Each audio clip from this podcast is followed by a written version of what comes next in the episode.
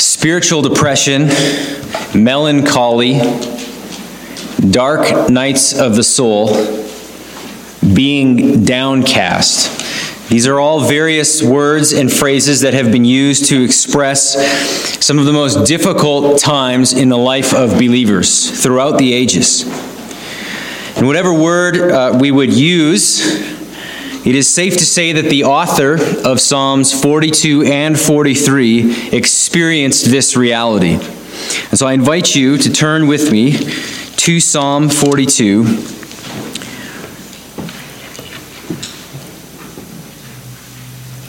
These experiences, these dark experiences, these seasons of depression, they come for a variety of reasons.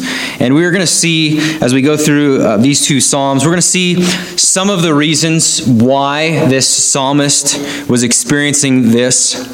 And we're going to see how this helps us endure uh, if and when we likewise go through these, these seasons. So I invite you to turn Psalm 42. We will read uh, Psalms 42 and 43. It says, To the choir master, a maskil of the sons of Korah. As a deer pants for flowing streams, so pants my soul for you, O God. My soul thirsts for God, for the living God. When shall I come and appear before God? My tears have been my food day and night, while they say to me all the day long, Where is your God? These things I remember as I pour out my soul, how I would go with the throng and lead them in procession to the house of God with glad shouts and songs of praise, a multitude keeping festival. Why are you cast down, O my soul? And why are you in turmoil within me? Hope in God, for I shall again praise him, my salvation and my God. My soul is cast down within me. Therefore, I remember you from the land of Jordan and of Hermon, from Mount Mizar. Deep calls to deep at the roar of your waterfalls. All your breakers and your waves have gone over me. By day, the Lord commands his steadfast love, and at night, his song is with me as a prayer to the God of my life. I say to God, my rock, why have you forgotten me? Why do I go mourning because of the oppression of the enemy?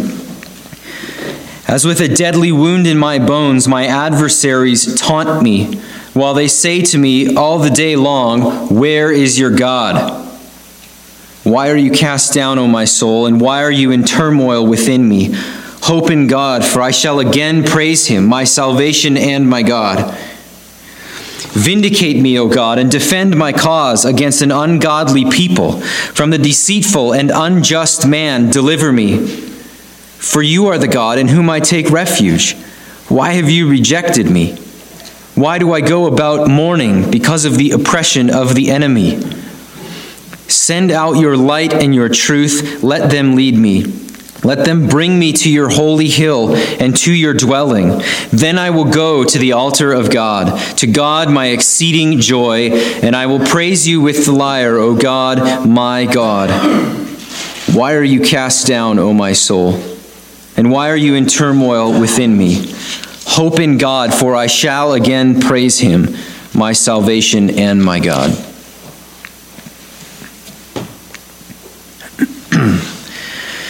Many people believe that these two psalms were at one point just one psalm, and somewhere along the way they got split up.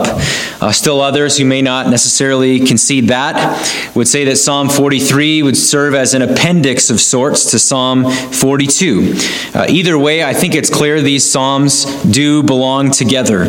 Uh, there's a thematic and literary consistency to them. So there's you probably noticed some of this. Uh, there's a question in Psalm 43 2. Why do I go about mourning because of the oppression of the enemy? That's the same question that was raised in Psalm 42 9.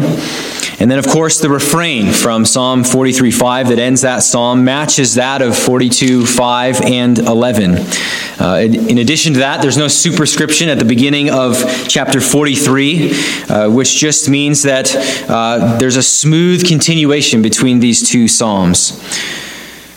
And so when we take these two together, there's three very natural divisions in the text today, all ending with this refrain, Why are you cast down, O my soul? And then this summons to hope in God. So we see that in 42 5, and then at the end of 42 in verse 11, and then at the end of 43 in 43 5. And these three sections, these three divisions are three laments that all conclude with the psalmist preaching to himself and this call to hope. And these Psalms teach believers uh, how to hold fast through the dark seasons of the soul. They instruct you to pour out your soul before God in all of its anguish and all that you are experiencing, and then to cling by faith to sure hope in your faithful Lord. And so we want to work through these together, starting in, in, in chapter 42. And so in this first lament, uh, we have the spiritual drought being described. This spiritual drought. We are told first in this in this superscription here, this is another psalm that is written to the choir master. This is once again for public consumption. This psalm. Uh, this is not just the experience of private individuals; it is experience of believers throughout the ages. Uh, it was also the experience of the Lord Jesus Himself when He came, and we'll get into that a little bit more. But we have been talking about that over the past weeks as we've been going through the Psalms. He knew what it was to be oppressed and to experience uh, sorrow in his soul. Uh, but we've seen this phrase to the choir master, but then we're told that this is a maskil of the sons of Korah. So, at least in our series, this is the first time we've uh, seen this phrase and we've heard of the sons of Korah. Uh, these were men that were descendants of the Korah. You think of Korah's rebellion, as it is often known, uh, the men that opposed, uh, um, the, the man that opposed Moses. Uh, Korah was Moses' cousin. Uh, he was also, therefore, a Levite. And so these Korahites, these were, these were men who were very close to the priesthood. And in David's time, many years after Moses, uh, he put these men in charge of the service of song in the house of the Lord. Uh, this was after, you remember, the occasion when the ark was brought back into Jerusalem, back to the house of the Lord. David appointed the, the Korahites to be singers in charge of the song of the house of the Lord. Uh, we see that in 1 Chronicles 6 31 to 33. And we know they continued in this role throughout Israel's history, even through all the ups and downs that we read about through their history, the tumult and the bad kings and the, the good kings of Judah.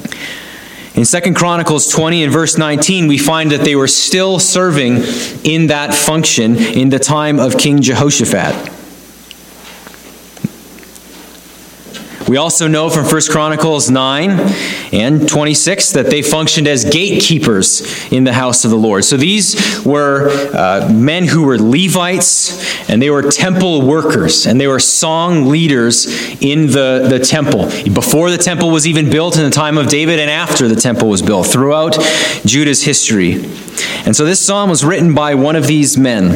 And so let's continue by looking at verses 1 through 4. He It starts as a deer pants for flowing streams, so pants my soul for you, O God. My soul thirsts for God, for the living God. When shall I come and appear before God? My tears have been my food day and night, while they say to me all the day long, Where is your God?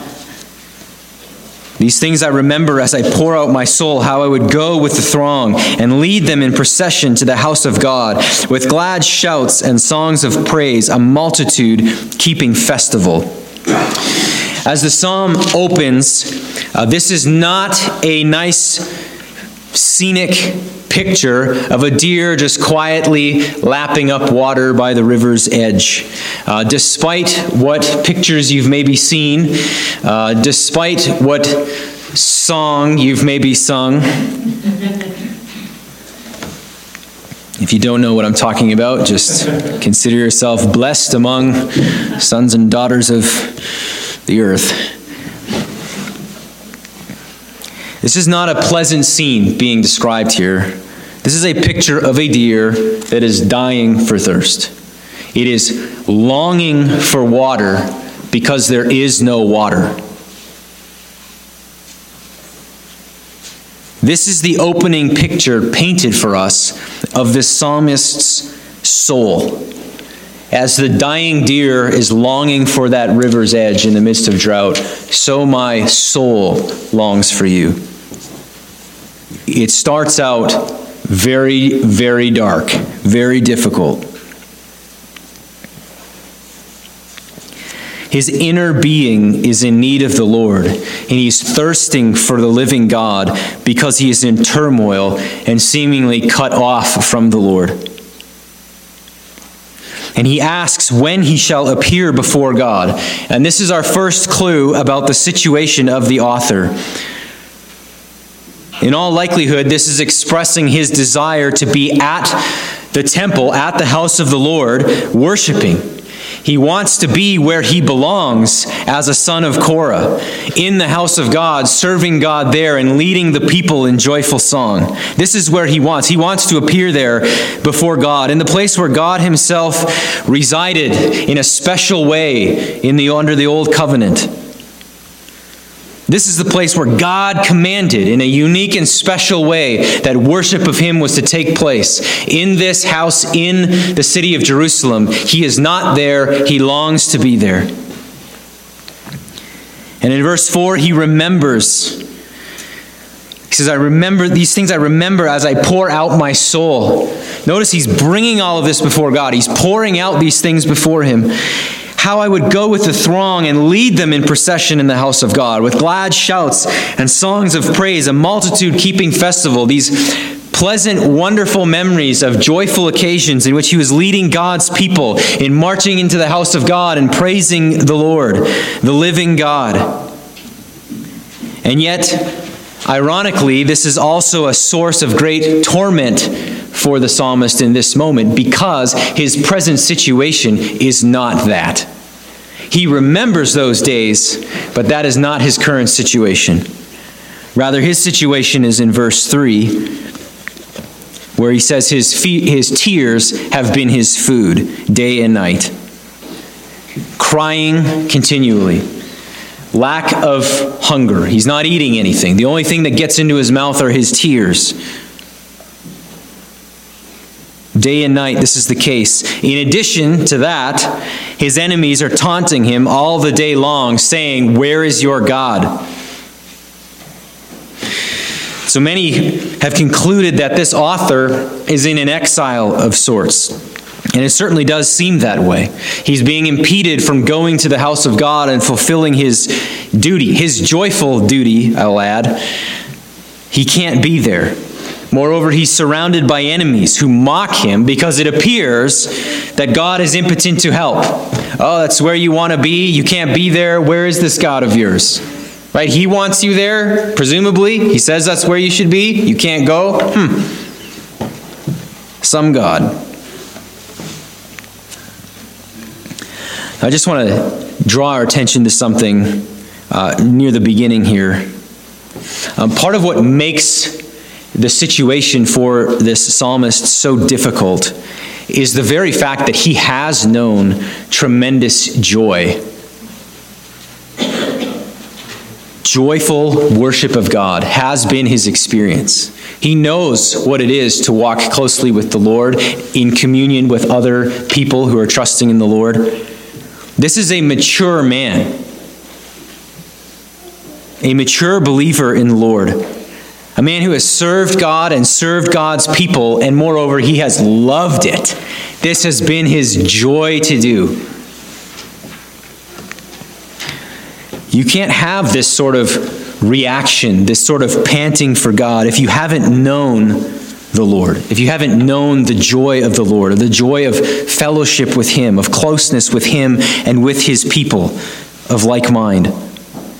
Sometimes we think that as we mature in our faith, we would never experience this kind of thing.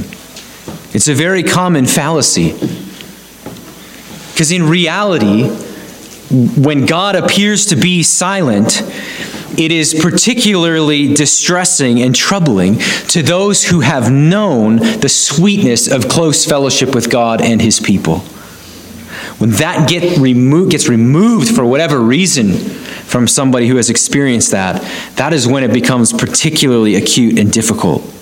Where did those times go?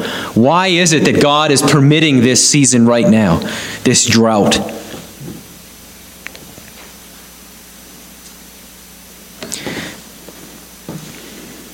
Perhaps you've experienced this. Perhaps you've been downcast and you remember former days.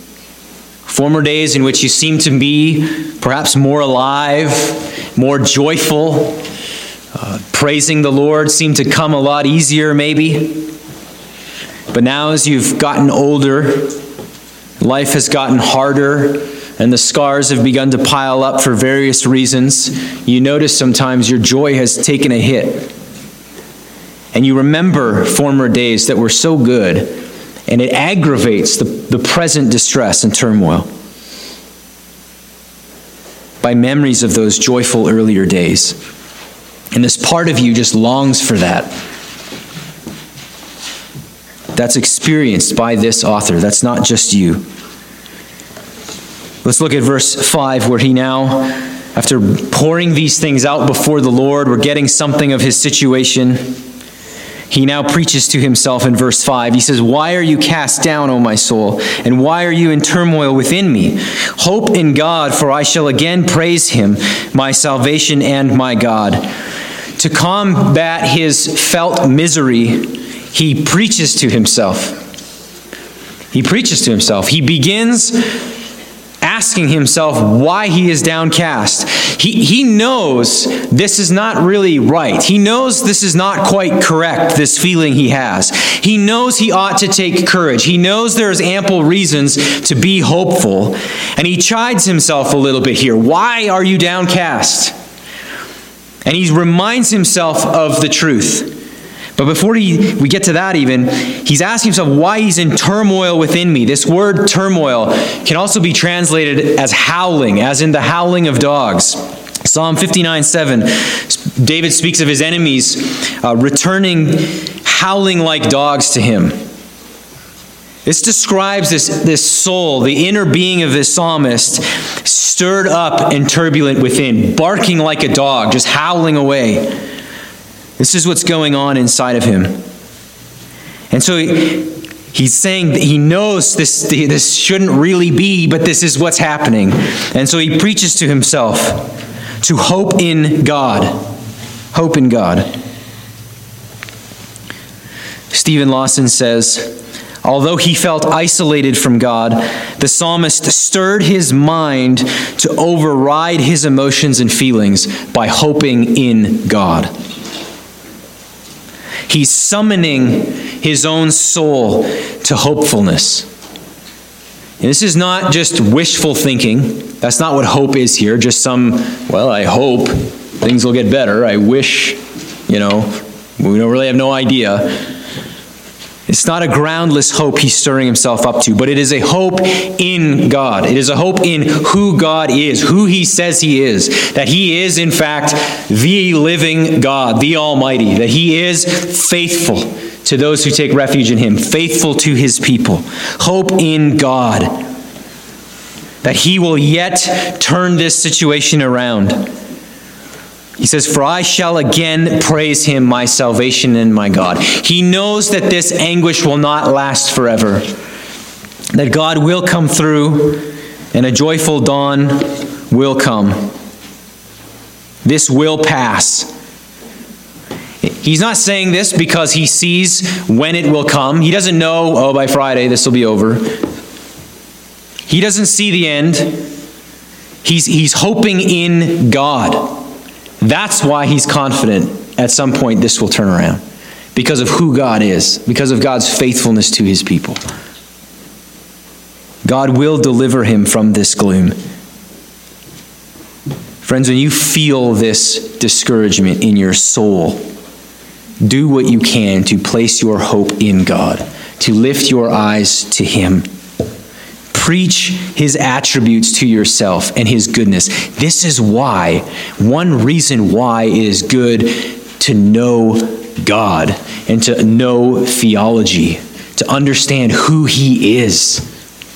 because it will help you when these days come.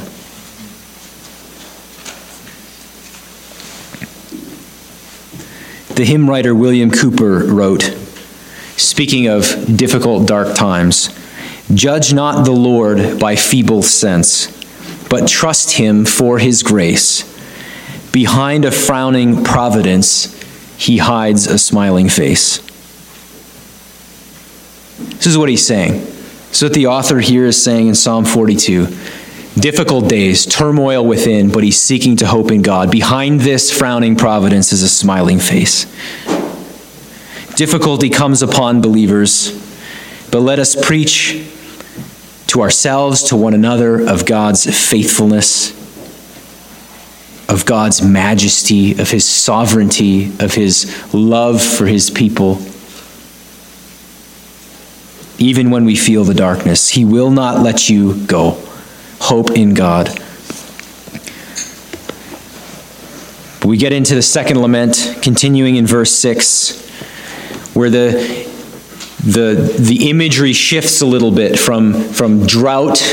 Uh, we now have water being brought in, and he's speaking of the depths of his turmoil. So look at verse 6 again. He says, My soul is cast down within me. Therefore I remember you from the land of Jordan and of Hermon, from Mount Mizar. Deep calls to deep at the roar of your waterfalls. All your breakers and your waves have gone over me. By day the Lord commands his steadfast love, and at night his song is with me, a prayer to the God of my life. I say to God, my rock, why have you forgotten me? Why do I go mourning because of the oppression of the enemy? As with a deadly wound in my bones, my adversaries taunt me while they say to me all the day long, Where is your God? He has preached to himself in verse 5, but nevertheless, he says, My soul is cast down. He knows he has every reason to hope, and yet here he is. The situation persists. And so in verse 6, he is seeking to remember the Lord. He says, From the land of Jordan and of Hermon, from Mount Mizar. We wonder what this is. Well, Mount Hermon is way up in the north. It formed the northern boundary of East Manasseh. If you think of the half tribe of Manasseh, they got two separate areas of inheritance one on the Transjordan, the other side of the Jordan, the east side of it. And they were on the northern part of that. And at the northern tip of their uh, boundary was this mountain, Mount Hermon. Also, up in that area are the headwaters for the Jordan River. And many think Mount Mizar up there as well. Mount Mizar means little mountain, probably another peak near Hermon somewhere. And so the author appears to be way up in the north, cut off from getting south to Jerusalem where the temple would be. Now, what exactly is causing this for this uh, son of Korah? We're, we're not exactly sure. It's debated. One possible setting is 2 Kings 14 14. If you remember, uh, after um, Solomon's time, the, Israel was split into two different kingdoms. You have the kingdom of Israel in the north, whose capital was Samaria, the kingdom of Judah in the south, whose capital was Jerusalem, whose kings were from the line of David. And in 2 Kings 14, Amaziah, king of Judah, was captured by the king of Israel named Jehoash. He then came down into Jer- Jerusalem. He sacked the temple, took away a lot of its good stuff, its gold, broke down the wall of Jerusalem, and it says he took hostages back with him to the north. If, if, if, that's not the precise setting that this author of Psalm 42 finds himself in, uh, it's likely something similar. He's being taken away from Jerusalem, he's not allowed back, and his enemies are preventing this and they're taunting him continually. So, again, a major source of this man's anguish is that he is cut off from the Lord's people and from the place of worship. Isn't it interesting in the providence of God that we're in this text today of all Sundays? Uh, as believers around the world, including us, look at the very real possibility of isolation and of being cut off from gathering with the Lord's people and gathering in churches, as we've been called to do. It's not known how long this will last. Different parts of, parts of the world are facing different issues, but lots of churches in Canada and the U.S. nearby uh, have had, you know, their meeting permits revoked. They can't meet. They're too big, so they, they're not allowed to have a meeting together. They're, they're trying to do what they can to get by. And here we are reading of a man who's in turmoil because he can't be with the Lord's people to worship. There's, there's a reason that the Lord has given one day in seven to rest and to gather together and worship. When Sunday arrives, I trust that you know and feel often the need to be at church, the need to gather with the Lord's people, the need to worship Him together, the need to sing His praises, the need to open His word, to hear His word preached, the need to be with brothers and sisters in the Lord of like mind. Sometimes a week can feel like forever. I mentioned earlier, Wednesday, uh, that seems like weeks ago to me. And frankly, with all this talk about what to do and people canceling services, it's a relief to be here. It's good to be here. It's right. The Lord calls us to be here. It's good. And often we leave this place and we go back out into our workplaces and daily lives refreshed and encouraged and strengthened to carry on, to press on. This is a good and important thing, a, a, a grace that God has given us to help us through as we pilgrim through this life. And when this is taken from believers, for whatever the reason, it is painful and difficult.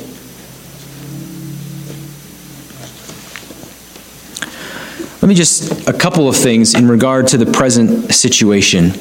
Um, modern technology has its curses. Uh, social media, uh, it can be anxiety inducing at the best of times. Uh, we're just bombarded with information. It's very, very difficult to even begin to process much of what we see. And there's studies that even show that it clearly does increase anxiety in people, young and old. And I think the, the threat of that is even more now, even more the case now. Uh, with all of this information that's out there and in many ways conflicting information. And I would just encourage you to, to use caution as you go on there, particularly if you know yourself and you know you're prone to be anxious about things and worried. I would just say be careful. There is no law stating you need to be on there. Um, just, just caution. The reality is, we're not the first people in civilization to deal with runaway viruses and with unknown futures. But it is pretty new for us to be able to log on to the internet, our phones, log on, we don't even log on to the internet anymore, to just click on it.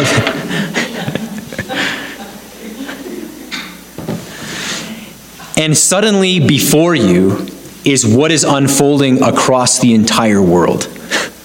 All at one time, you see this.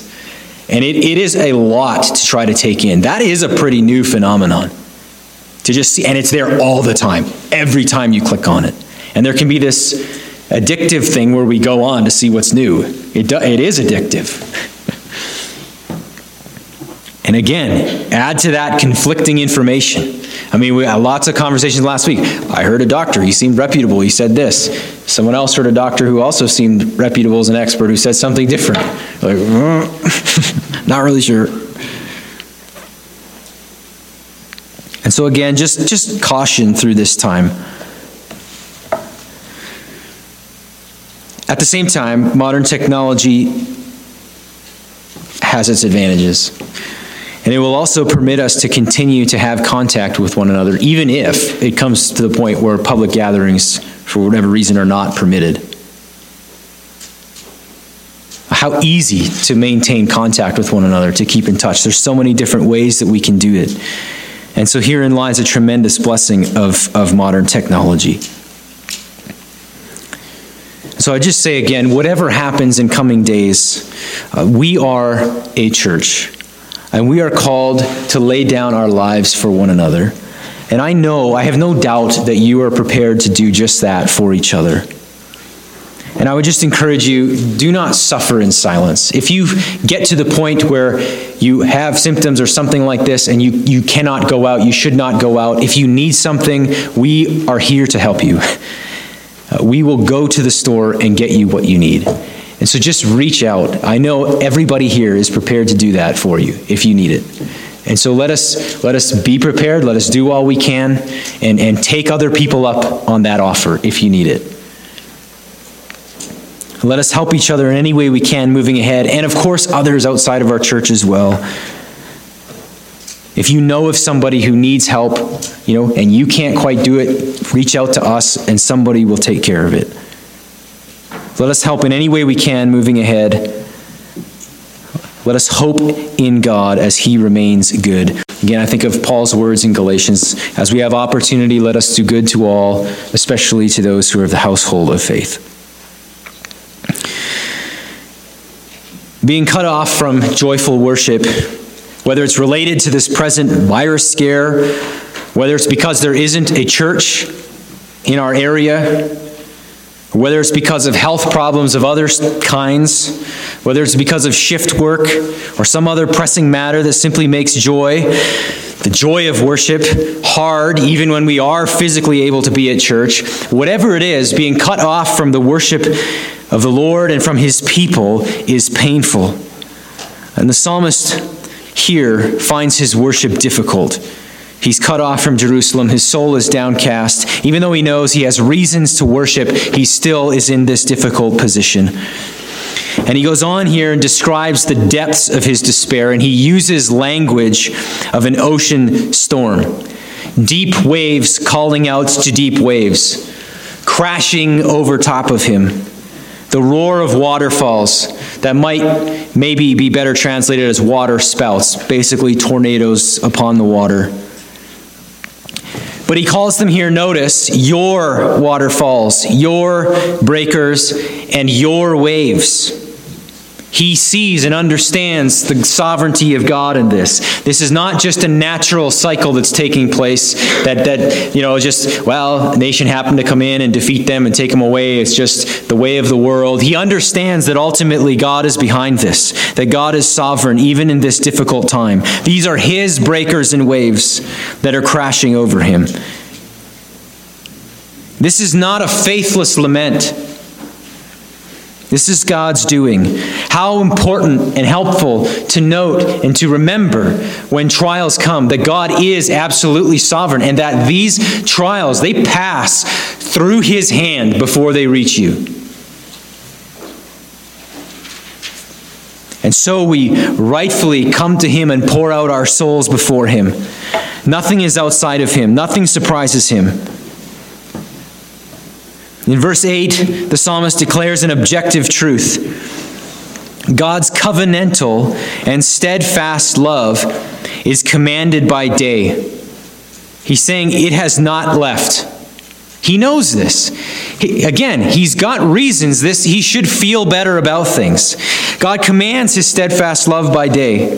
The same God who sends the waves commands his love. He does not withdraw it.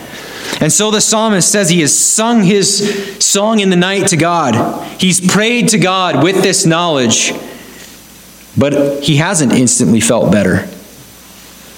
Verse 9, he's crying out, Why have you forgotten me? Why do I go about mourning because of the oppression of the enemy? He knows the truth of God's steadfast love, but it's aggravating his circumstances. Uh, there's, there's nothing righteous about the oppression of his enemies. His enemies are in the wrong. And while God commands his love, this psalmist feels an abandonment of sorts, since these enemies, who have no fear of God, as we'll see in a moment, seem to be triumphing over him.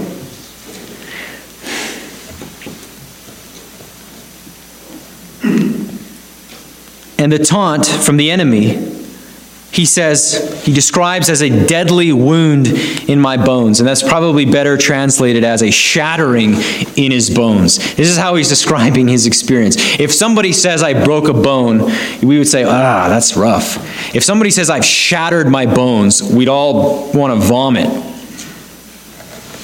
This is what he's saying of his, his experience. This is how he feels inside. As these enemies say to him, Where is your God? He feels destroyed inside. It's a miserable feeling to look at your situation and wonder where God has gone as everything looks bleak, and then to have the ungodly come along and mock you for your situation, saying that very thing, Where is your God? And you're looking around thinking, I. It's a good question. You know these taunts. Sometimes they're just in our heads. If God was with you, this bad thing would not be happening to you. Some people might even say as much to you. Or we think, if God was with you, you wouldn't have sinned as you did. If God was really with you, you'd be much further along in your sanctification. Look at you. Where is your God?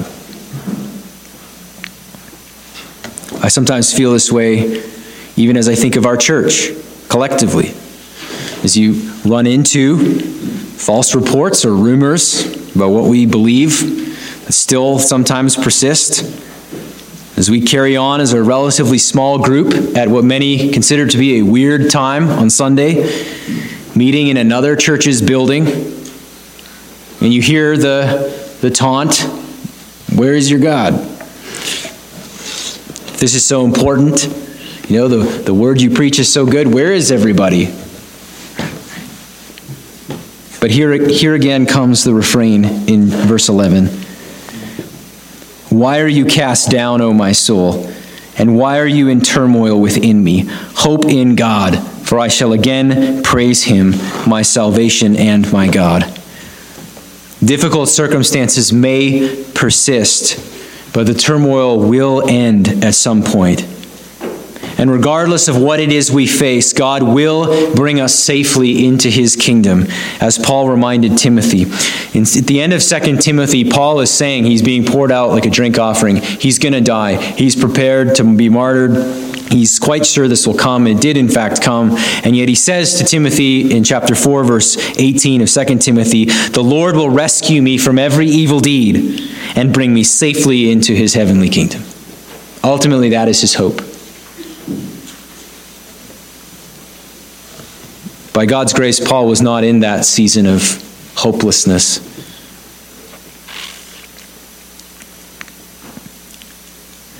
Steven Lawson writes To hope in God means to wait upon God's perfect timing with a confident and strong trust in God about the future. This is what the author is seeking to preach to himself and to us that things will get better in God's timing. The Lord will lift his soul from these depths to the place of confidence, to the place of worship. And then as we get into chapter 43, we, we begin a third lament here, which seems to have a slight uh, ascent, if you will, in terms of hope. Uh, and yet the author is still battling this turmoil. Look at verse 1. He says, Vindicate me, O God, and defend my cause against an ungodly people. From the deceitful and unjust man, deliver me. For you are the God in whom I take refuge. Why have you rejected me? Why do I go about mourning because of the oppression of the enemy? This lament begins with a prayer for vindication, for defense of his cause against the ungodly and unjust enemies that taunt him. He knows his case is right. He wants to worship. He wants to be where God says he should be with God's people. This is good and right. The revealed will of God for this author, for this psalmist.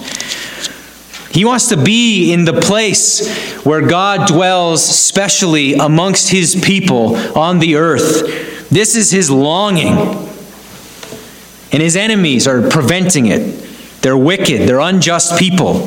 He knows his cause is righteous here. It's the Lord he takes refuge in. And so he's this is right. So he's pleading to God to vindicate him. On one hand, it just does not seem right that he would be mourning and oppressed by these wicked people. And so he's pleading to God for justice. And of course, God is sovereign over this situation, and yet these enemies are acting in wickedness. What they're doing is not right.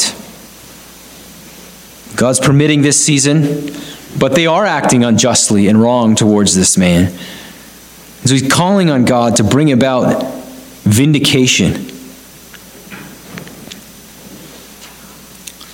Again, just notice as we go through these Psalms, these writers are pouring out themselves to God. They're bringing what's going on before the Lord. And it might seem simple, but do not forget to do that. to pray and to pour it out before God. Even if you know, I probably should see this more clearly. I probably shouldn't feel this way. I'm not really sure that's right. Pour it out before Him. I know that I shouldn't feel this way. I have every reason to be joyful. Eternal life is mine. But here's how it is. Here's how I feel. Help me with this. The Psalms show us we have permission to approach God in that way, to bring these things before Him, to do as the psalmist says, pour out my soul. Continues with his appeal in verse 3 Send out your light and your truth, let them lead me. Let them bring me to your holy hill and to your dwelling. Then I will go to the altar of God, to God my exceeding joy, and I will praise you with the lyre. O God, my God. He prays for the Lord's light and truth to lead him. It seems he is envisioning the day he would return to Jerusalem, to the dwelling of the Lord, to his holy hill, the Temple Mount. And he would once again go worship the Lord, his God, who he describes as his exceeding joy. Certainly, this is his desire to take up his post but it is also very likely that he also desires the light and truth of God, firstly, to dawn upon his soul, that he might worship God even while his circumstances remain. That he might enjoy the blessings of God's altar even while he's in exile. Similar to Psalm 141 2, which says, Let my prayer be counted as incense before you and the lifting up of my hands as the evening sacrifice. And then the psalm concludes here with this refrain once more in 43 5. Why are you cast down, O my soul? And why are you in turmoil within me? Hope in God, for I shall again praise him, my salvation and my God. When the Lord Jesus entered into the Garden of Gethsemane on the night he was betrayed. Uh, you remember in Matthew 26, I think we mentioned this last week, uh, he said, uh, My soul is very sorrowful, even to death. And many see in those words an allusion to Psalms 42 and 43. Because the translation of the Old Testament into Greek, known as the Septuagint, uses some of the same words that Jesus uses, that's used of Jesus in Matthew 26, that speak of his soul being in turmoil. And that's what's being described here in Psalms 42 and 43. And Jesus likely, I would suggest, did have these Psalms in mind. As we know, he was praying that night, and we know the Psalms are prayers of Jesus. He often prayed these prayers. And we know Jesus experienced rejection from the people, enemies, oppression from his enemies. He experienced a measure of rejection from his Father, from God the Father, as his wrath was poured out upon him. As he took up the sacrifice for sins. He was taunted while he was on the cross by enemies. Really, in the same vein, where is your God now? Right? You saved all these people. Hmm. Jesus experienced this rejection from God this despising from sinners, he did so on behalf of sinners. And so not only did Jesus, does Jesus know turmoil of the soul, but he also provided for believers in such a way that he gives assurance that our hoping in God is not in vain, but is a sound hope. God does indeed command his steadfast love by day for all who are united to Christ by faith. For all who repent of their sins and trust in Jesus, the one who died and rose again for sinners, God assures us by an oath that he will never leave us or forsake us, and that he will surely keep you to the end, you who believe. Listen to, to Hebrews chapter 6 and verse 17. So when God desired to show more convincingly to the heirs of the promise, believers, he desires to show more convincingly to believers the unchangeable character of his purpose, he guaranteed it with an oath. So that by two unchangeable things in which it is impossible for God to lie, we who have fled for refuge might have strong encouragement to hold fast to the hope that is set before us. We have this as a sure and steadfast anchor of the soul, a hope that enters into the inner place behind the curtain, where Jesus has gone forever, or sorry, has gone as a forerunner on our behalf, having become a high priest forever after the order of Melchizedek. God is saying to you by oath, if you are trusting in Christ Jesus, you will be saved.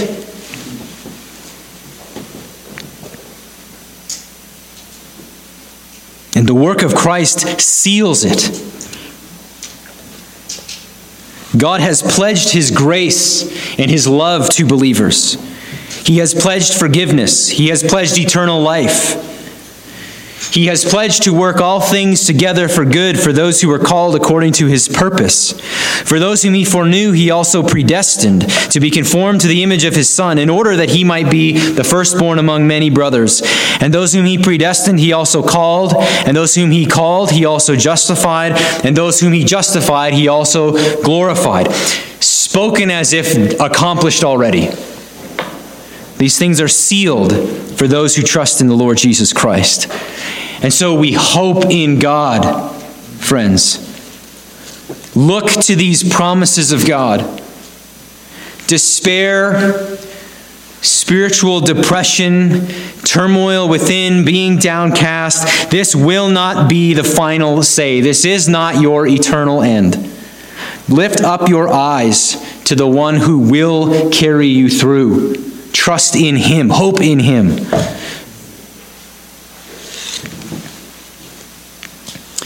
I just want to close with a quote from the Puritan William Gurnall, in which he speaks of faith and hope as two graces that God uses, the two graces above all others, to fill the soul with joy. He says this Faith tells the soul what Christ hath done for him, and so comforts him. Hope revives the soul with news of what Christ will do. Both draw at one tap Christ and his promise. Let's pray.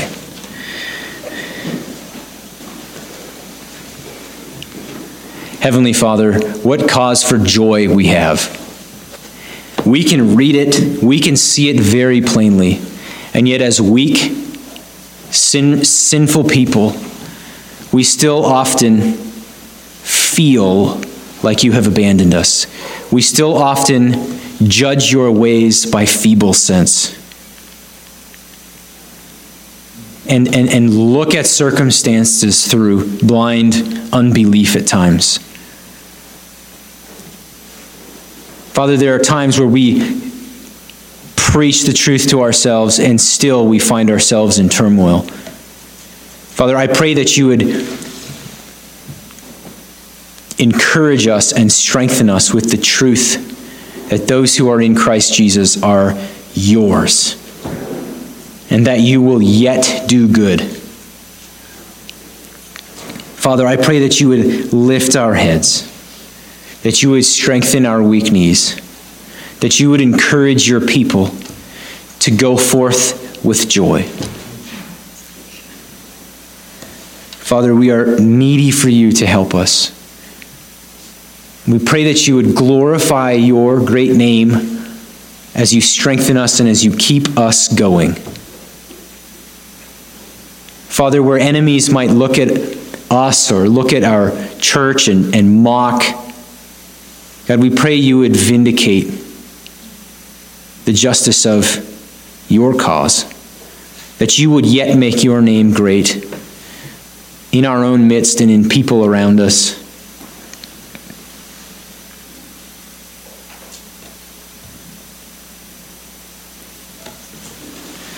Father, lift our eyes, lift our heads, strengthen us, we pray. We ask you to do it that Christ might be glorified in us. In Jesus' name, amen.